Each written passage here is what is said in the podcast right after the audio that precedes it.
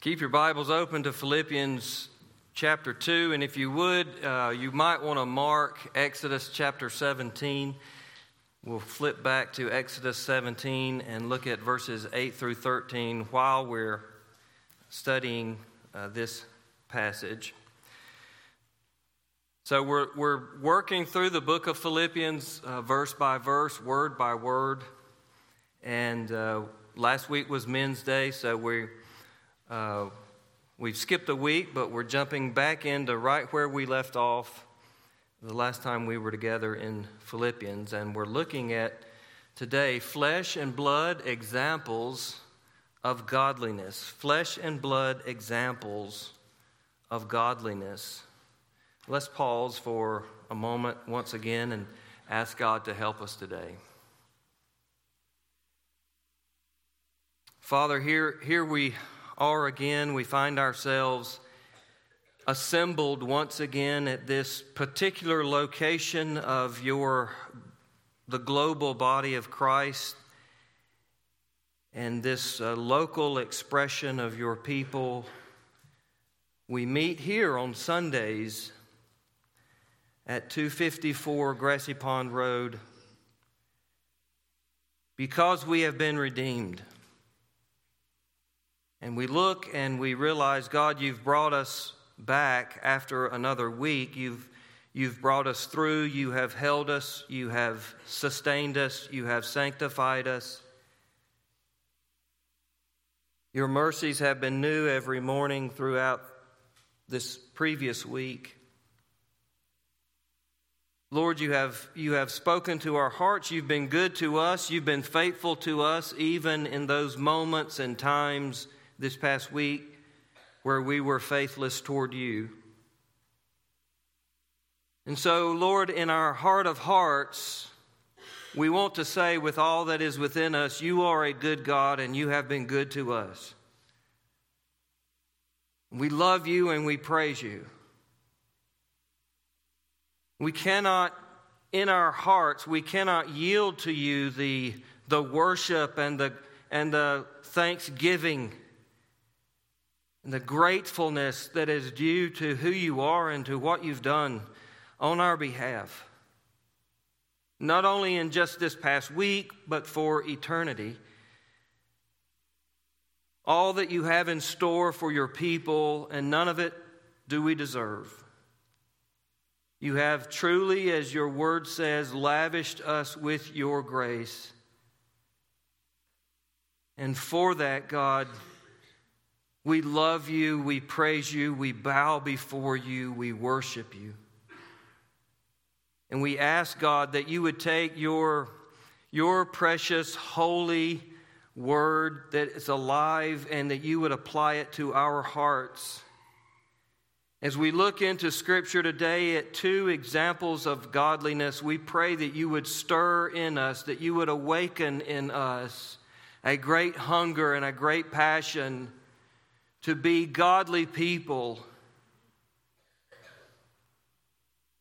A great zeal in, in, the, in our heart of hearts that one of the foremost drives, one of the foremost passions of our soul would, would be that we might be so overtaken with the gospel and overtaken with Christ that as Timothy and Epaphroditus, we would stand out, Lord, not only in the church, but in the community, in the world, at school, at work, on the golf course, on the field. Wherever we find ourselves, Lord, that, that people would find you in us And for that, Lord, we need a, a miraculous, tremendous, fresh move of your Spirit in our hearts today. So we surrender. Do a great work in your people, work in us what we will then work out We ask it in the precious name of Christ our Savior. Amen. So, just recapping where we are in Philippians, Paul has been emphasizing the need for unity in the church. The church must be one. So he says things like have the same mind, have the same love, be of the same spirit. In other words, if you want the gospel to really take off in your heart, in your home, in your family, in, in the community in which you live, if you want the gospel to, to really take hold and latch on and be unified, nothing distracts from the gospel message more than, than a divisive congregation. And so, unity across the whole of a congregation will require great humility among each of its individual members. Only as we each individually strive for humility, the fruit of humility, the, the, the spirit work of being humble in our lives, if we're all humble, we will attain unity. And when we attain unity, the gospel will look glorious. The gospel will look as it's supposed to look life transforming, life giving, life saving. And Paul says in, in chapter 2, verse 3 in humility, count others as more significant than yourselves. So all of us all of us then have work to do. We all have something to do in the area of humility in working against our pride. We all have, as to use the, the language of the previous passage we were studying before these verses, we all have to work out our own salvation. That's our treasure verse. And that least, that, that at least includes, Paul said, do, do things like cut, cut grumbling and, and complaining and arguing and disputing. Cut that out of your spiritual diet. Your salvation workout plan, cut that out and, and replace it with holding fast the word of life. So there's a measure for all of us. There's, there's a next step for all of us. There's, a, there's an obstacle, a hurdle for all of us in working out our own salvation. And if we all work at it, we, we, we can grow exponentially in our humility towards one another, in our attitude towards one another, our perspective of one another. And if we grow in our humility, we can have unity. Unity, even in the most divisive of situations or the most potentially divisive situations.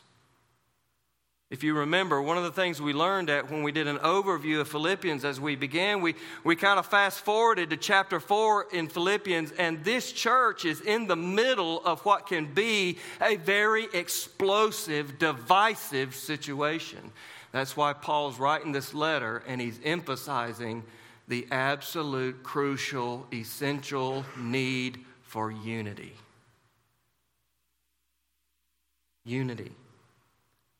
Put, put the gospel first and put myself last. Now, when we look about when we look at that, read it, study it, think about it. I mean, we all think that that that sounds great, Paul. I mean, we can all say amen to that. Th- those are things that we know are good things unity, humility, holding fast the word of life, not grumbling, not complaining, not arguing, working out our salvation, what God, all of those things. We, I mean, we say amen to that. We all agree that, that what Paul is prescribing for us as a local church, that, it, it's all things that we need. It, it's all things that we should be about. But agreeing with what is said, it's like it's easier said than done, right? And it's difficult for us sometimes because we can agree with the theological truth of what we're studying, but it, it kind of rests as theory. It's true, but it's kind of theory as long as it's just something that we talk about and not something that we practice. How do you move it from just something in the arena of just a nice subject that we get from the Bible that we say, oh, yeah, that's true, that's good, that's what we need to do, but, but then how do you do it? How do you move from talking to living? How do you get from theory to how it actually plays out in real life, in real day to day, in in real relationship, in, in real discussion, in real prayer, in real working side by side with others, serving side by side with others? And so, first, what Paul does is he sets before us the greatest example of all. And in chapter 2, verses 5 through 11, he set before us Christ. And he said, we all, we all need to be humble. We all need to put others first. So just look at Christ. Look at Christ. And Paul says it this way have this mind among yourselves, which is yours in Christ Jesus. In other words, keep your eyes on Christ and follow his example. There's no one, there's no greater example of humility, there's no greater truth of humility than looking to Christ. And by the way, Paul says, it's yours in Christ Jesus. In other words, God, Christ lives in you. As a believer, Christ lives in you. God has already worked in you humility. Christ lives in you. Now just work it out. Work it out. But therein lies the problem, right? Therein lies the issue. Therein lies the struggle. Because even though we have Jesus and He's all we really need, He is sufficient. It's kind of like you say, Yes, I, I know Christ lived this way, but I'm, I'm will, and I'll never, in this life at least, I'll never be Christ. I want to be Christ like. I want to grow in Christ likeness. I want to be more like Christ, but I'll, I'll never be there. Sometimes that reality becomes our excuse for not striving.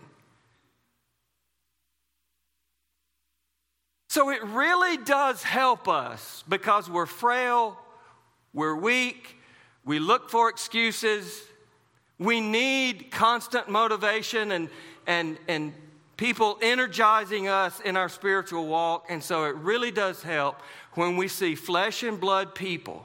Because Jesus is with the Father at the right hand. He's sufficient, He lives within me. But it really does help when, when I see flesh and blood people right beside me who are living not theory, but practice. They're actually walking what I would agree, yeah, that's how you walk, that's how you live, that, that's how a Christian should be. But they're actually doing it. They're not just agreeing with the theory, they're, they've actually adopted it as their way of life. They actually look like Jesus, they actually talk like Jesus. And here comes into our letter Timothy and Epaphroditus. Real flesh and blood examples to help motivate and inspire and encourage our walk of faith. People that have gone from theological theory to gospel reality. One of my heroes calls this Jesus with skin on. We need Jesus with skin on. People that we look eye to eye with and, and live with and rub shoulders with and, and encounter that are actually living this out, white hot for Christ. We need to see it in real life, real people. And Paul knew this, and so he tells the church in Philippi, I'm going to send you Timothy. I know that what I've been talking about and what I'm challenging you with and what I'm teaching you here, I, I know you're going to agree with it, but I want you to see it. I want you to see it in real, living flesh and blood. I'm going to send you Timothy. And I'm going to send you Epaphroditus. So you can see what I'm describing. When I say work out your salvation, for God is working in you, I want you to see that what I'm talking about is not impossible. It's not a theory, It's Christianity in real life. It's Christ, it's Jesus with skin on. I was so fortunate in my young days as a believer. I was saved when I was a freshman in high school. I had several men growing, growing up in my younger years in Christ, and all through my life in Christ. Really, God has blessed me with men in my life who were Jesus with skin on for me. And one was my Sunday school teacher. His name is Glenn Stoddard. He taught the high school Sunday school class. He came every Sunday morning with, he was excited about what he had learned in the Bible. I, had never seen anybody that excited about them. I'd seen a lot of people really excited about a lot of things. But I'd never seen anybody that excited about what he had learned in the Bible that previous week and wanted to tell us about it every week. I didn't know what to do with it. You get you mean this that I've just got means that much? Jesus with skin on. And you didn't have to be around him long to know this man loved Jesus. It wasn't just the Sunday school hour, right? It was his, it was his whole life. When he was in church, he was worshiping, he was praying, he walked with God. He, he really was a man of prayer. He was always praying. He was always talking about the Bible. Everybody talked about everything else. Glenn talked about the Bible. He lived by faith and he trusted in God and he encouraged everyone around him to do the same. He's, he still does. I was thinking about Mr. Stoddard, as, as we would call him, or Mr. Glenn. I was thinking about the impact of Jesus with skin on in my life and those young, formative Christian years. And I couldn't recall a single lesson he taught. But I never got over how he lived and how excited he was about the gospel and about what Christ could do in our lives and about the prayer God had just answered in his heart the previous week. He was Jesus with skin on. So Paul says, I'm going to send you some examples. I want you to see. I want you to taste. I want you to hear. I want you to be around. I want you to rub shoulders with what I'm talking about. So, the first thing I want us to see today, we'll study Timothy. Be, be a Timothy. Notice that Paul admits this kind of believer is all too rare. They are few and far between. There should be more like Timothy. But Paul says, I hope in the Lord Jesus to send Timothy to you soon so that I too may be cheered by news of you. Listen to these words For I have no one like him. He stands out. He, his light shines bright. Boy, he is, he is really something to be around. If you want to be encouraged, if you want your faith to grow, if, if you want to be energized to love Christ, let me send to you Timothy. There's no one like him. And this is Paul, and there are a lot of good people hung around Paul. This is what a believer looks like in flesh and blood. Timothy was all in with Jesus, he was all about the gospel. Paul says, if you want to see what I'm talking about, I know I've, I've, I've kind of thrown a lot of heavy stuff in your lap in chapter 2 and a lot of big hills to climb. So, if you want to know what it looks like, look at Timothy. Why? Well, let's talk about that together. No, number one, first of all, Timothy, this guy just oozes with humility, doesn't he? Look at that, the, the last part of, of verse 20, and we'll pick up verse 21 as well. Paul says, I have no one like him who will genuinely be concerned for your welfare, for they all seek after their own interests, not those of Christ Jesus. I've got a lot of people around me who are good people, but really they're, they're, they're very self serving. They're very inward inclined. They're still struggling with this pride and with this self thing. But, but Timothy, he's going to genuinely be concerned about you. I've never seen anything, there's no one else like it. Now, that's exactly what Paul says we need. Go back with me to verses 3 and 4 of chapter 2. Chapter 2, verses 3 and 4 says this Do nothing from selfish ambition or conceit, but in humility count others as more significant than yourself. So, Paul says if you want to see that theological truth in real life, I hope I can send Timothy to you soon because he will genuinely be concerned for your welfare. They all seek after their own interest, but not Timothy. He oozes with humility. He's always putting others ahead of himself. He's working out what God has worked in. Second, Timothy loved the gospel and, the, and gospel causes, didn't he? In verse 22, you know of Timothy's proven worth, how as a son with a father, he served me in the gospel.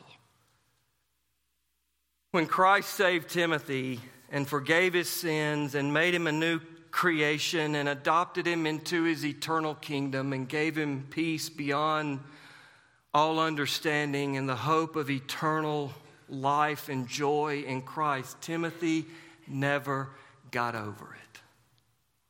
He never got over the gospel. He never got over that Christ saved a sinner.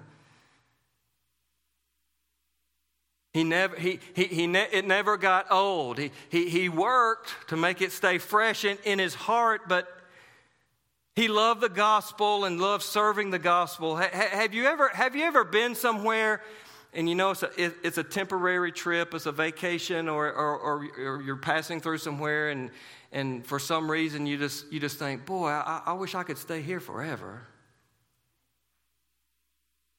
Or, or has there been a moment, a moment in your life that, w- that was meaningful, that, that was significant? And you think, boy, I wish I could, I wish I could just, you know, bottle up this moment and keep it and save it. That's the way Timothy was about the gospel. He, he never moved past it. He, he spent his life to spread it to others. He was, a very, he was very gospel centered in his life. N- notice with me, observe with me some key distinctives of, of Timothy's gospel centered life. Number one, he was discipled by Paul. Paul says in that verse, You know, he was as a son with a father to me. Paul became a spiritual father to Timothy. He learned from Paul. Now, uh, having a humble spirit really helps you be a great learner. Paul realized, he, uh, Timothy realized he needed to be instructed in the faith, so he sat at the feet of Paul. He, he, he, he ate up everything that Paul said. He, he watched what Paul did. He learned by being taught, and, and, and he caught from, from Paul his gospel centered, Christ focused lifestyle. And by the time Paul writes 1st and 2nd Timothy, Timothy, the spiritual son of Paul, is now the spiritual father to the church at Ephesus. You see what's, see what's happened? He who has been discipled became a discipler. That's the nature of our faith. That's the nature of growing in Christ. We will always need to be discipled. Someone will always need to be pouring into our lives because we will always need to be growing. I'm always looking for people, looking for preachers to listen to, looking for people to sit and have lunch with. And oftentimes I sit and I say, Now tell me. Tell me. I want to hear. I want to hear about Christ. I want to, I, want to, I want to hear about what God's doing, how God did it, what's going on.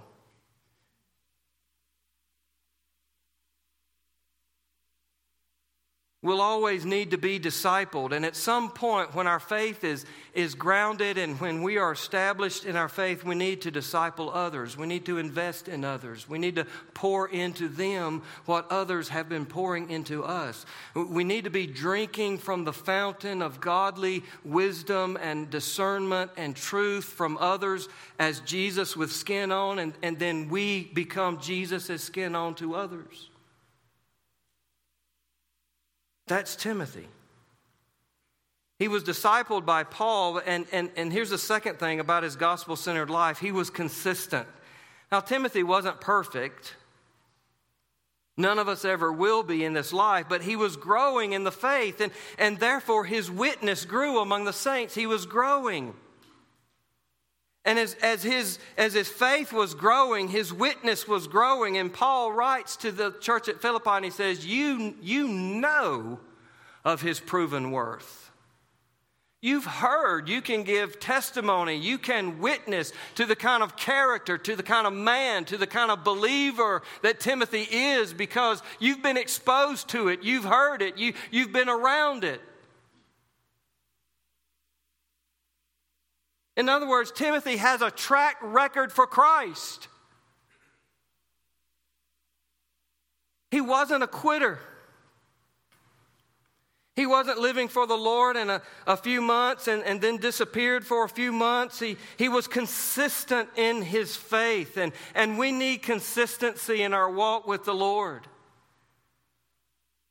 Listen, we talked about last time the, the correlation between the physical workout and the, and the spiritual workout. A, a physical workout plan won't work if you're not consistent. If you're not consistent with it every day on a regular basis, ongoing, that's what makes the plan work consistency. One month on and two months off, it, it won't work. The plan won't work if you don't work it and neither will our salvation workout plan. We, we won't grow. Our faith won't deepen, our, our roots won't deepen, our, our affection for Christ won't, won't deepen. If we spend a few days with Jesus here and there, scattered when we can, grab it on the go.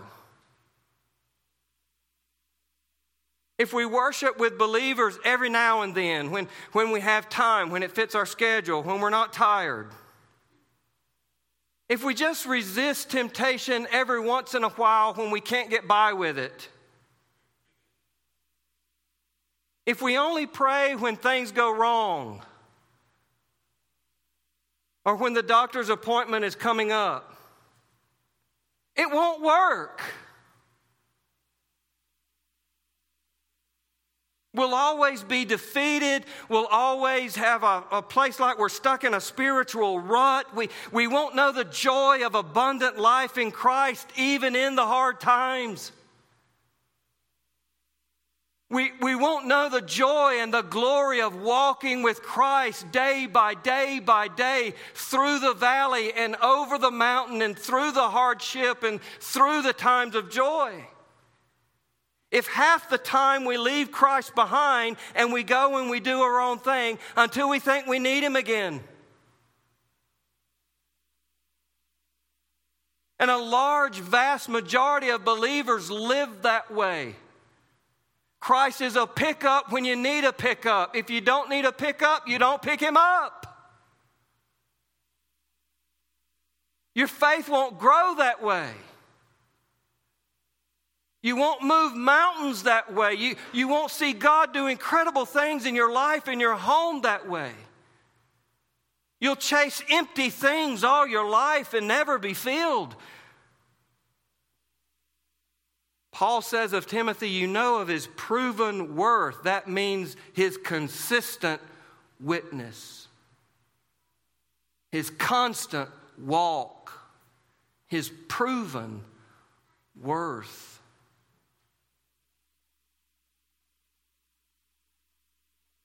He served gospel causes. When Paul would say, Okay, men, I need a volunteer, Timothy would say, Okay, I'll go. Before he even hears, What do you have to do? Where do you have to go? Timothy's thinking, I'll do it. I'll go. I'm ready. It's the gospel. Let's go. It's to spread the fame of Christ. Let's go. It's to take the gospel to people who haven't heard. Let's go. Timothy, it's going to cost you. Let's go. It's going to hurt. Let's go. You're going to have to give up. Let's go. You know of his proven worth, how, how as a son with a father, he served me in the gospel. Don't you love Timothy? By the way, students, he was a young man when he came to Christ. He was young, teenager. He was young when he came to Christ. And he was so in love with Jesus and so sold out to Jesus. Imagine this that when other believers, when a church down the road or a church in another region needed to see, an entire congregation needed to see Jesus with skin on, Paul says, Timothy, Timothy, go show them Jesus.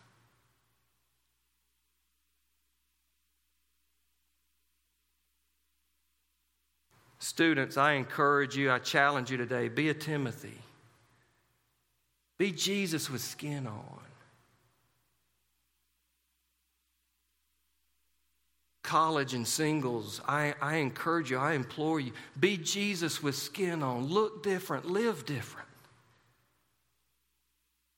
Men, I encourage you, be, be a Timothy. Church, be a Timothy.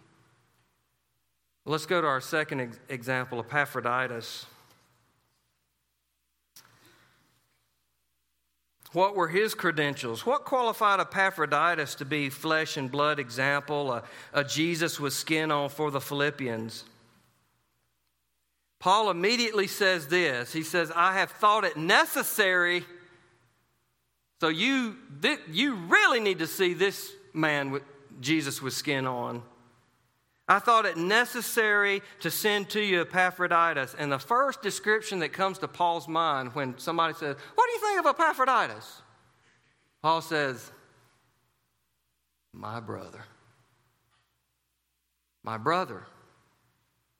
We, we know he's not talking biological, he's talking spiritual, but, but it's even more than just the theory, theoretical, theological truth of being spiritually united in Christ. We're all that. We're all brotherhood and sisterhood in this room. But how many of us think of each other as my brother?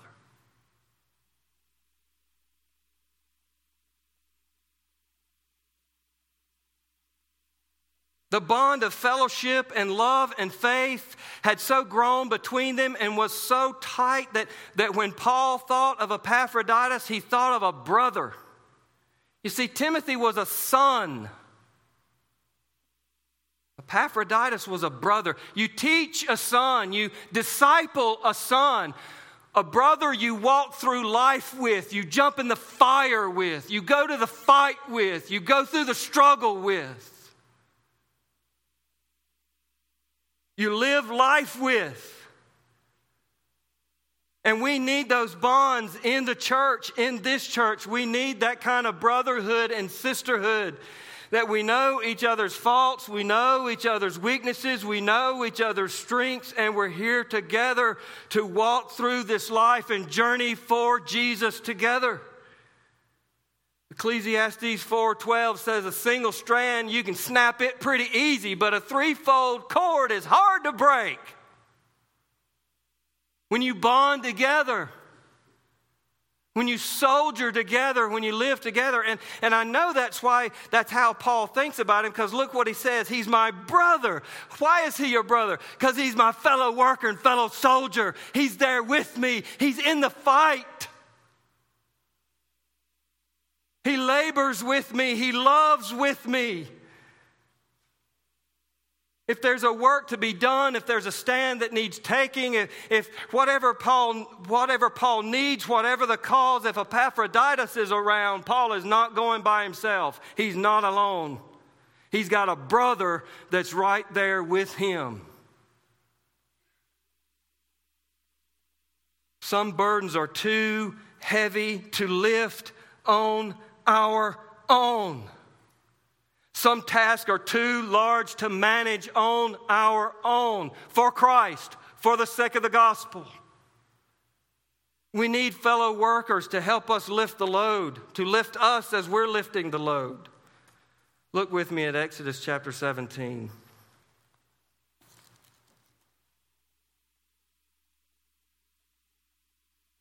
Here's a great Old Testament example of what Epaphroditus was for Paul. Exodus 17 and verse 8. Then Amalek came and fought with Israel at Rephidim. And so Moses said to Joshua, Choose for us men and go out and fight with Amalek. Tomorrow I will stand on the top of the hill with the staff of God in my hand. So Joshua did as Moses told him and fought with Amalek, while Moses, Aaron, and Hur went up to the top of the hill. Whenever Moses held up his hand, Israel prevailed, and whenever he lowered his hand, Amalek prevailed.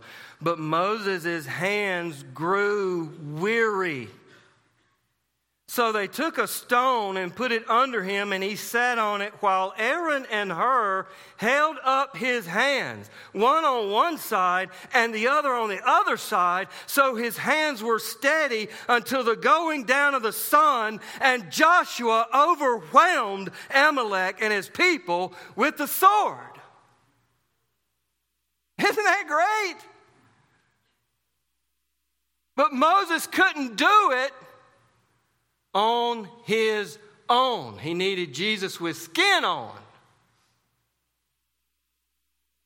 And that's what Paul says. Let's go back. That's what Paul says Epaphroditus is.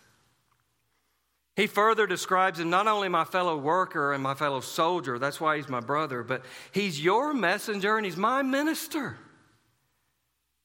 He was constant, in other words, Epaphroditus was constantly serving others. He served Philippi by being Paul's courier. He would take them word for Paul, from Paul. And when, when Paul sent a letter to, to Philippi, Epaphroditus was the mailman. He made sure they received the word that they needed. They, they needed to hear these things. They needed to grow. They needed to be challenged. They needed to be encouraged. They needed to be directed. They needed these words from Paul, and he set off to make sure they have them. He served them. He was their messenger. And he would also take from them encouragement from them back to Paul. And he would do this no matter what it cost him. It wasn't about what it cost him, it was about what they needed. He did everything he could to meet their need and, and to meet Paul's need. Now, what made him that kind of man? What made him that kind of believer? Two things, real quickly. Number one, he selflessly loved others. Look at verses 26 and 27. For he has been longing for you all and has been distressed because you heard that he was ill. Indeed, he was ill, near to death, but God had mercy on him not only on him, but on me also, lest I should have sorrow upon sorrow. God, God delivered him, God healed him so that he wouldn't die, and, and so that he could encourage you, and so that I wouldn't be sorrowful over losing my brother. But Epaphroditus longed for them to be encouraged. You see that? He, he, he didn't say, Boy, Epaphroditus is really down because he's sick. So he's really down and discouraged because he's so sick. No, he said, he's longing for you all because he's sick and he, he doesn't want you bothered. He doesn't want you worried. He wants you to know God healed him. And that's the same quality found in Timothy, isn't it? That's the same lesson of verses 3 and 4 of chapter 2. Consider others, count others more significant than yourself. He, he was ill, but he's worried about them. He selflessly loved others. Secondly, he selflessly sacrificed and suffered for the cause of Christ. That's verses 28 through 30. I am the more eager to send him, therefore, that you may rejoice at seeing him again, that I may be less anxious. Paul struggled with that too. There's a side note. So receive him in the Lord with all joy and honor such men, for he nearly died for the work of Christ, risking his life to complete what was lacking in your service. It was you he was concerned about. He almost gave his life for it. Epaphroditus came to Philippi with news of Paul's imprisonment, and the Philippians sent Paul a love offering to meet his needs through Epaphroditus. We learn all this in chapter 4. And somewhere along the way, Epaphroditus encountered something, came across something, and it almost cost him his life to get that money, to get that support, to get that offering to Paul but he wasn't concerned about his life. He was concerned about Paul. He was concerned about the advance of the gospel. He was concerned about the church at Philippi. He was concerned about the work of Christ. He was concerned about others to the point of that. That sounds like Jesus. Verse 8, chapter 2, verse 8. Here's your, here's your main example Christ. And, and being found in human form, he humbled himself by becoming obedient to the point of death. Now, Epaphroditus embraces Christ. Christ gets all over him. Epaphroditus is all about the gospel, therefore, he's all about others. And he goes to the point of almost death for the work of Christ. Listen, listen to this carefully, church, and we're going to wrap up. When people are Jesus with skin on, eventually our eyes are off of them and onto Jesus. Eventually we, it clicks. This what make, what, what's making them click is Jesus. So I really don't need some more Timothy. I need his Jesus. Timothy's just helping me see. That's what I need.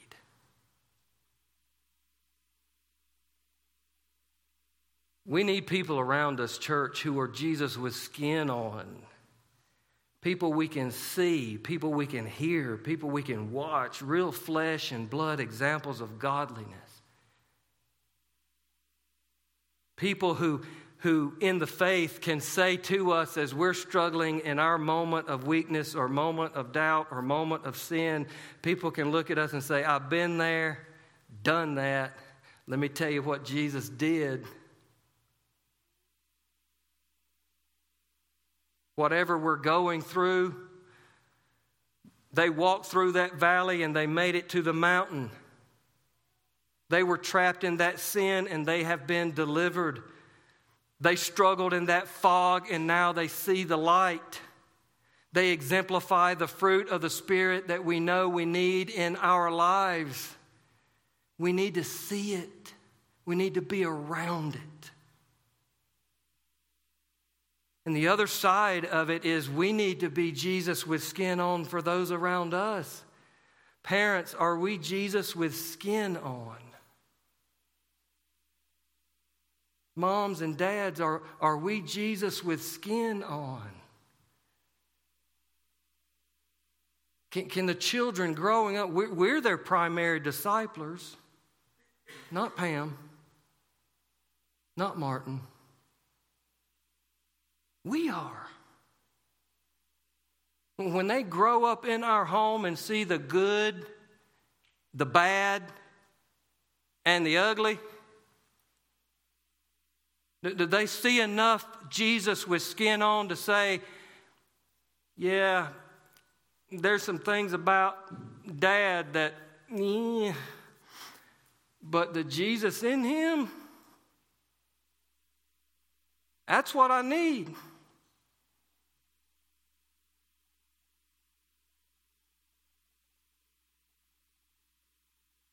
Students, singles, are you Jesus with skin on?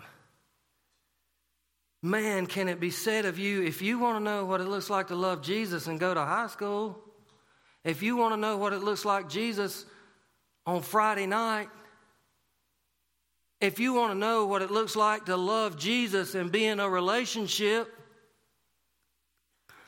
if you want to know what it looks what it looks like to love Jesus and be 16 and be 22, look at them. Watch them.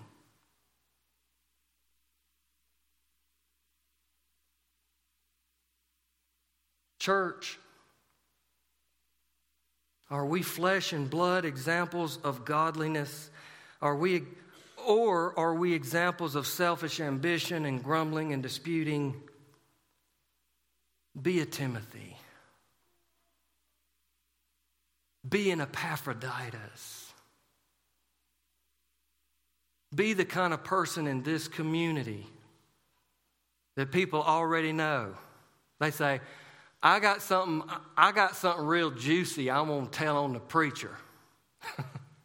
they already know, well, don't go talk to him. He won't listen to it. Or if they say, man, I, am I'm, I'm re- something's really going on in my heart, and I, I need somebody, somebody to take me by the hand and help me see Jesus in a fog where I don't see Jesus anywhere. And you think, I know who to go talk to.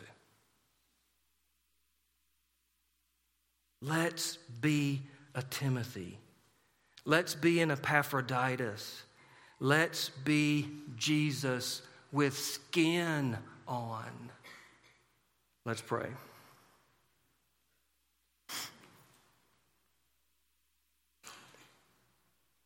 Father, we're so thankful for the examples you put in our lives of godliness, of hope, of faith, of, of gospel living and gospel loving. It's been so enriching in our walks. We want to be those kinds of people, Lord.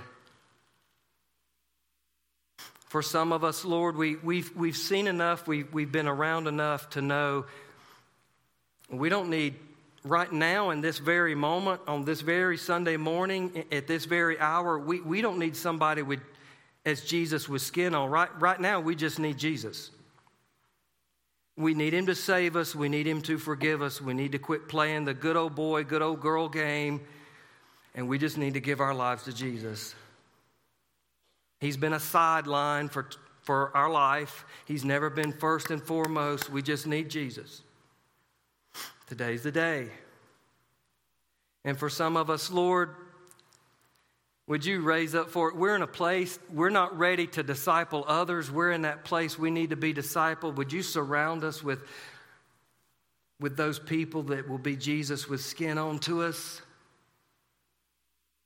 And, and, those of us, we, we've been walking with the Lord long enough. We're not perfect, but we sure could encourage. We sure could disciple. We sure could help. We sure could pour in to somebody else the love of the gospel, the love of Christ, uh, all that we have in Jesus. Lord, there's, there's so much that needs to be done right now. Only you can do it. We ask you to work in Christ's name. Amen.